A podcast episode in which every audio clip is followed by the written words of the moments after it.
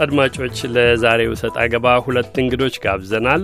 ባለፈው ሳምንት ዋሽንግተን ዲሲ ላይ የተመረቀ የኢትዮጵያን ጉዳይ የሚመለከት መጽሐፍ ዙሪያ የቀረበ ክርክር ነው የዚህ ፕሮግራም መነሻ። በሀገር ፍቅር ጉዞ በተሰኘው በዚህ መጽሐፍ ላይ ግምገማ ያቀረቡ ሁለት እንግዶች ናቸው ለክርክሩ የተጋበዙት። በኢትዮጵያ የነበሩ ሁኔታዎችን በሚመለከቱ ጉዳዮች ላይ በመድረኩ ያቀረቧቸውን የመከራከሪያ ጭብጦችና ተዛማች ርዕሶችን እንዳስሳለን። አድማጮቼ አሁን የእንግዶቼን ማንነት ላስተዋወቅና ወደ ዝርዝሩ እንገባለን። እንግዶቼ ሁለቱም ከዚህ ከዋሽንግተን ዲሲ አካባቢ ናቸው። ዶክተር ሞገስ ገብረ ማርያም የሕክምና ባለሙያ ናቸው። እንዲሁም አቶ ነአምን ዘለቀ ከዚህ ቀደም በተለያዩ የኢትዮጵያ ጉዳይ የፖለቲካ እንቅስቃሴያቸው ይታወቃሉ። የግንቦት ሰባት አመራር አባልም የነበሩ ናቸው። ሁለቱ እንግዶች ያደረጉትን ክርክር ለዚህ ፕሮግራም በሚስማማ መልኩ ሰብሰብ አድርገን እንመለከታለን። የመጽሐፉን መቼት መጽሐፉ የሚተርከውን ጊዜና ቦታ የሚመለከቱ በመጽሐፉ የተነሱ አንዳንድ ጭብጦችም በክርክራቸው እናነሳለን። መጽሐፉ የሚተርከው የ1960ዎቹን መጨረሻ የተማሪዎች እንቅስቃሴና በኢሃፓ የትግል እንቅስቃሴዎች ዙሪያ የሚያጠነጠነ መጽሐፍ ነው። አቶ ነአምን ከርሶ ልጀምር። በዋናነት በሀገር ፍቅር ጉዞን እንዴት ገመገሙት? በጣም አመሰግናለሁ አሉላ።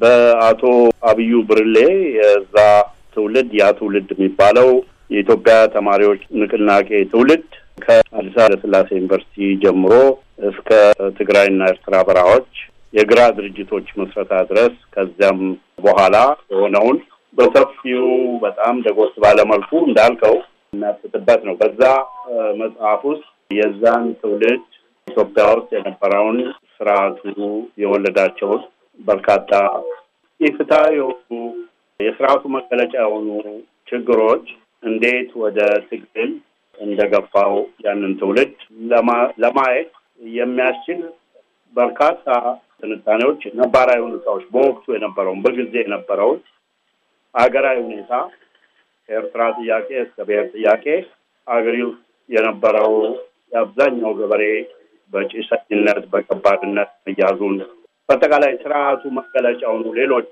ኢኮኖሚያዊ፣ ፖለቲካዊና ማህበራዊ ችግሮች ተማሪው እንዴት እንደተገነዘባቸው የምንማርበት ነው። የግለ ታሪኩ ብቻ ሳይሆን ያ ዘመን ያ ትውልድ ኢትዮጵያን ሀገሩ ውስጥ የነበረውን ችግር እንዴት ተረዳው፣ በዘመኑ በጊዜው የገጠሙት ችግሮች ያያቸው ችግሮች የቆጠቆጡት የገፋፉት ወደ ትግል ወደ ለውጥ እንዲሄድ ምን ነበሩ የሚለውን ለመገንዘብ እንድንችል የሚያስችል ነው። ያ ብቻ አይደለም። ለምንስ ያ ትውልድ ወደ ግራ ፍልስፍና ርዕዮተ ዓለም ሄደ የሚለውም ዝም ብሎ ከኮሚኒስት አፍቅሮ ከሳይንሳዊ ሶሻሊዝም ከመውደድ የውጭ ርዕዮተ ዓለምን አንዳንዶች ተቺዎች እንደሚሉት ስለወደደ ስላፈቀረ አይደለም። በዘመኑ በጊዜው በዓለም አቀፍ ደረጃ ትልቅ ገዢ የነበረው ሀሳብ ሶሻሊዝም ነበር። ይሄ ደግሞ ዝም ብሎ ሳይሆን አብዛኛው የአፍሪካ ሕዝብ በኮሎኒያሊስቶች ቅኝ አገዛዝ የሚማቀቅበት እና በዛ ርዕዮተ ዓለም በዛ ፍልስፍና ታግዞ የነጻነት ትግል የሚያካሂድበት ነበር። እነ ቬትናም በዛ ርዕዮተ ዓለም ታግዘው በዛ ፍልስፍና ታግዘው የአሜሪካንን አሜሪካን አህሏል ያሸንፉበት ሁኔታ ነበር። በላቲን አሜሪካ በኤስያና የአፍሪካ ሕዝቦች እንደሚታወቀው በአውሮፓ ኮሎኒያሊዝም ስር የነበሩ በጣም አምባገነናዊና corrupt የሆኑ regime ኦች የነበሩባቸው ከዛ ለመላቀቅ ህዝቦች በዛ ርዕዮተ ዓለም ታግዘው ትግል የሚያካሂዱበት ጊዜ ነበር። ከዛም አልፎ ራሱ በዲሞክራሲያዊ ሀገሮች በአውሮፓ በተለይም በፈረንሳይ በአውሮፓ ተማሪው ዩኒቨርሲቲ ተማሪው አጥናፍ አጥናፍ በግራ ርዕዮተ ዓለም የነበሩትን ዴሞክራሲያዊ የሚባሉ መንግስታት ራሱ የሚያስጨንቅበት ነበር። ለምሳሌ በአሜሪካ የ civil right የሰብአዊ መብቶች፣ የ civil liberty፣ የነጻነት መብቶች ጥቁር አሜሪካውያን የሚጠይቁበት ነው። በአጠቃላይ ዓለም ውስጥ የተለያዩ ትግሎች የሚካሄዱበት ሁኔታ ነበር። ይሄ ሀሳብ፣ ይሄ ትግል፣ ይሄ የለውጥ ፍላጎት ዩኒቨርሳል የሆነ የፍትህ ፍላጎት ጥማት ኢትዮጵያም ውስጥ ከነበረው ፍትሃዊ ሁኔታ ጋር ተዳምሮ ያ የተማሪ እንቅስቃሴ አገሪቱ ውስጥ ኢፍትሃዊ የሆኑ ሁኔታዎች መፍትሄ ለመሻት ያንን ርዕዮተ ዓለም እንደ መሳሪያ የወሰደበት እና መፍትሄ ይሆናል ያላቸውንም የተለያዩ አደረጃጀቶችና ፕሮግራሞችን ቀርጾ የተለያዩ ግራ ኃይሎችን ግራ ድርጅቶችን መስርቶ ሲታገል እንግዲህ የመጣበት ሁኔታ ነው እና መጽሐፉ ለምን የተማሪው ንቅናቄ ወደዛ ሄደ የሚለውን በዚህ መጽሐፍ በሰፊው የምናይበት እና የምንማርበት መልካም በርከት ያሉ ሀሳቦች እንዳላችሁ እረዳለሁ። ለፕሮግራሙ ጠባይ ሲባል ባጫጭሩ መቀባበል ስላለብን ይልቁንም ደግሞ ሰባት መቶ አስር ገጾች ያሉት በአምስት ክፍሎች የተከፈለ አስራ አምስት ምዕራፎች ያሉትን መጽሐፍ በአጭርና በምጥን ቃላት ማስቀመጥ ያስቸግራል። ደጋግሜ እንዳልኩት ታዲያ ከፕሮግራም ጠባይ አንጻር የደቂቃ ጉዳይ ነውና በተቻለ መጠን ሰብሰብ ሰብሰብ አድርጋችሁ ሀሳባችሁ እንድታካፍሉ ላርግ። በቀጥታ ወደ ዶክተር ሞገስ ልሻገር። ዶክተር ሞገስ በተመሳሳይ በእርስዎ እይታ በመጽሐፉ የተነሱትን አንኳር አንኳር ጭብጦች በአጭሩ ለአድማጮች ያጋሩልንና ተከታታይ ጥያቄዎችን አነሳለሁ። አመሰግናለሁ በጣም አቶ አቶ አሉላ። ዋናው ነገር በጠቅላላ መጽሐፉ የሚያሳየው ደራሲው አቶ አብዮ ብሩሌ ጌራ ለሀገሩ ያለው ገደብ የለሽ ፍቅርና አክብሮት ነው። ሁለተኛ አስገራሚ ቆራጥነት፣ ጀግነትና መስዋዕትነቱን ነው ያሳያል። በዚህ መጽሐፍ ላይ ጸባ ስላሴ ዩኒቨርሲቲ ሲገባ አብዩ በተማሪዎች ንቅናቄ ያገኘው ያጋጠመው ወይም የመሰጠው ጸረ ኃይለ ሥላሴ አቋም ነው።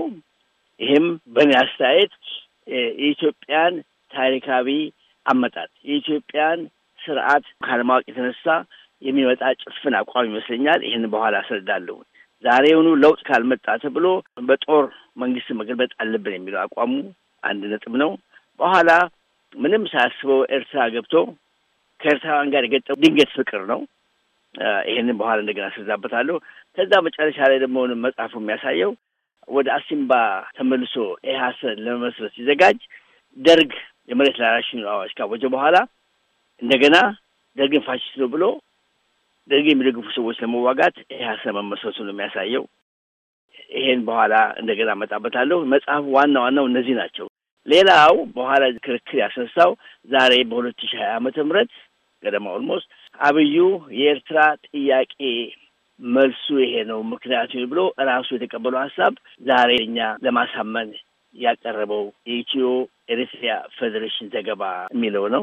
በአጭሩ እነዚህ ናቸው አምስት አምስት ነጥቦች።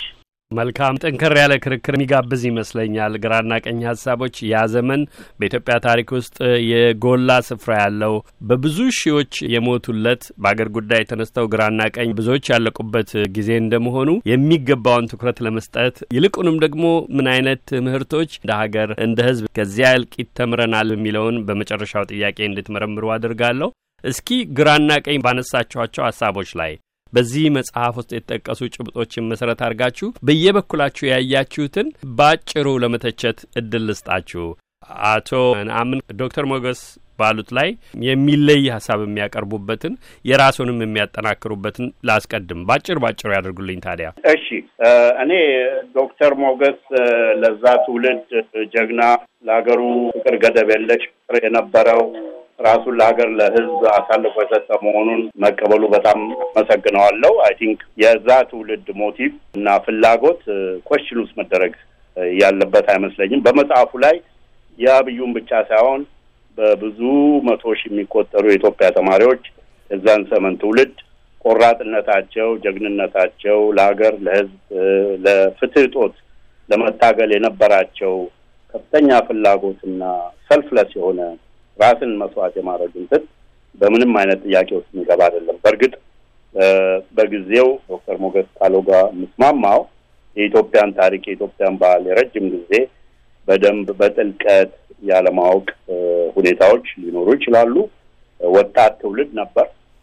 ሁሉን ማወቅ አይጠበቅባቸውም። ግን በዘመኑ በጊዜው በነበረው ሁኔታ ያ ስርዓት የንጉሠ ነገሥቱ ስርዓት እርምጃዎችን በተለይ ከጀርመን መንግስቱ መፈንቅለ መንግስት በኋላ አንዳንድ የለውጥ እርምጃዎችን ቢወስድ ኖሮ እንደሚባለው ብዙዎችም ታሪክ አጥኚዎችም ሌሎችም እንዳሉት ያ የተማሪው ንቅናቄ ትውልድ ያ ትውልድ ወደዛ አይነት ትግል ወደዛ አይነት radical የሆነ ስር ነቀል ትግል አይገባም ነበር።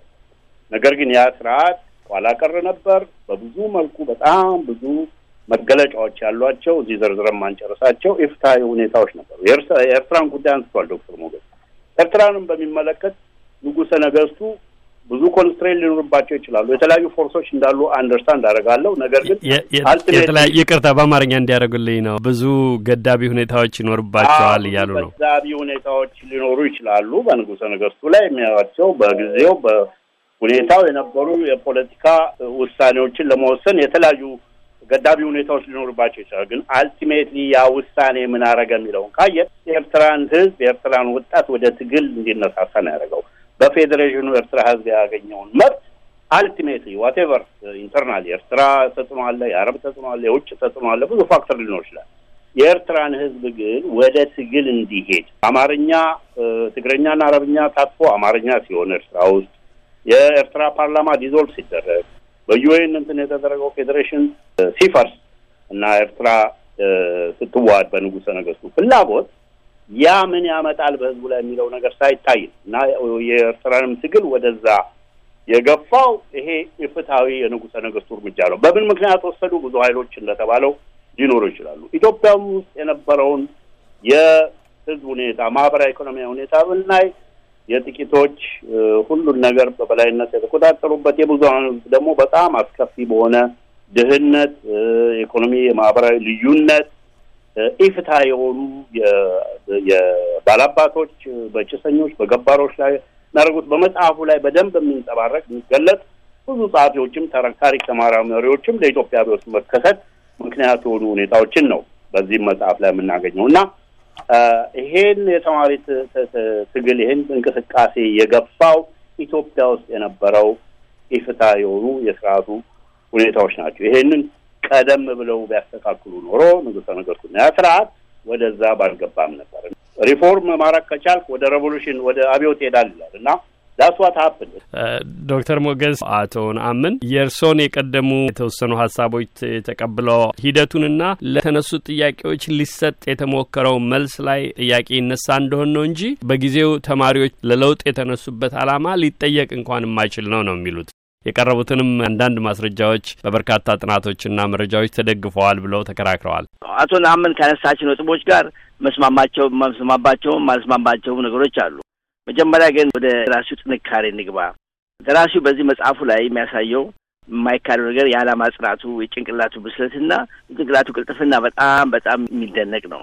በዚህ አንጻር ደግሞ ለሀገሩ፣ ለወገኑ፣ ለተጨቆኑ ሕዝብ ያለው compassion፣ ተቆርቋሪነት በጣም የሚያስደንቅ ነው። መስዋዕት ለመቆራጥነት የከፈተ ሰው ነው። ሰብአዊ የሆነ ሰው ነው። እዚህ ላይ ግን እኔ ያለኝ ጥያቄ የሚሆን እዚህ ላይ አንዳንድ የሚያሳዩ ምንም አንደኛ የደራሲው የኢትዮጵያን ውስብስብ ታሪክ ኢትዮጵያ ከየት መጣች የትልች ብሎ አለማወቁ በኤርትራ ላይ ለሚያነሳው ጥያቄና ግንዛቤ መልስ ሊሆን ይችላል። የኤርትራውያን ጉዳይ ለኤርትራውያን በተውንላቸው ነው በጣም ደስ ባይ ነበር።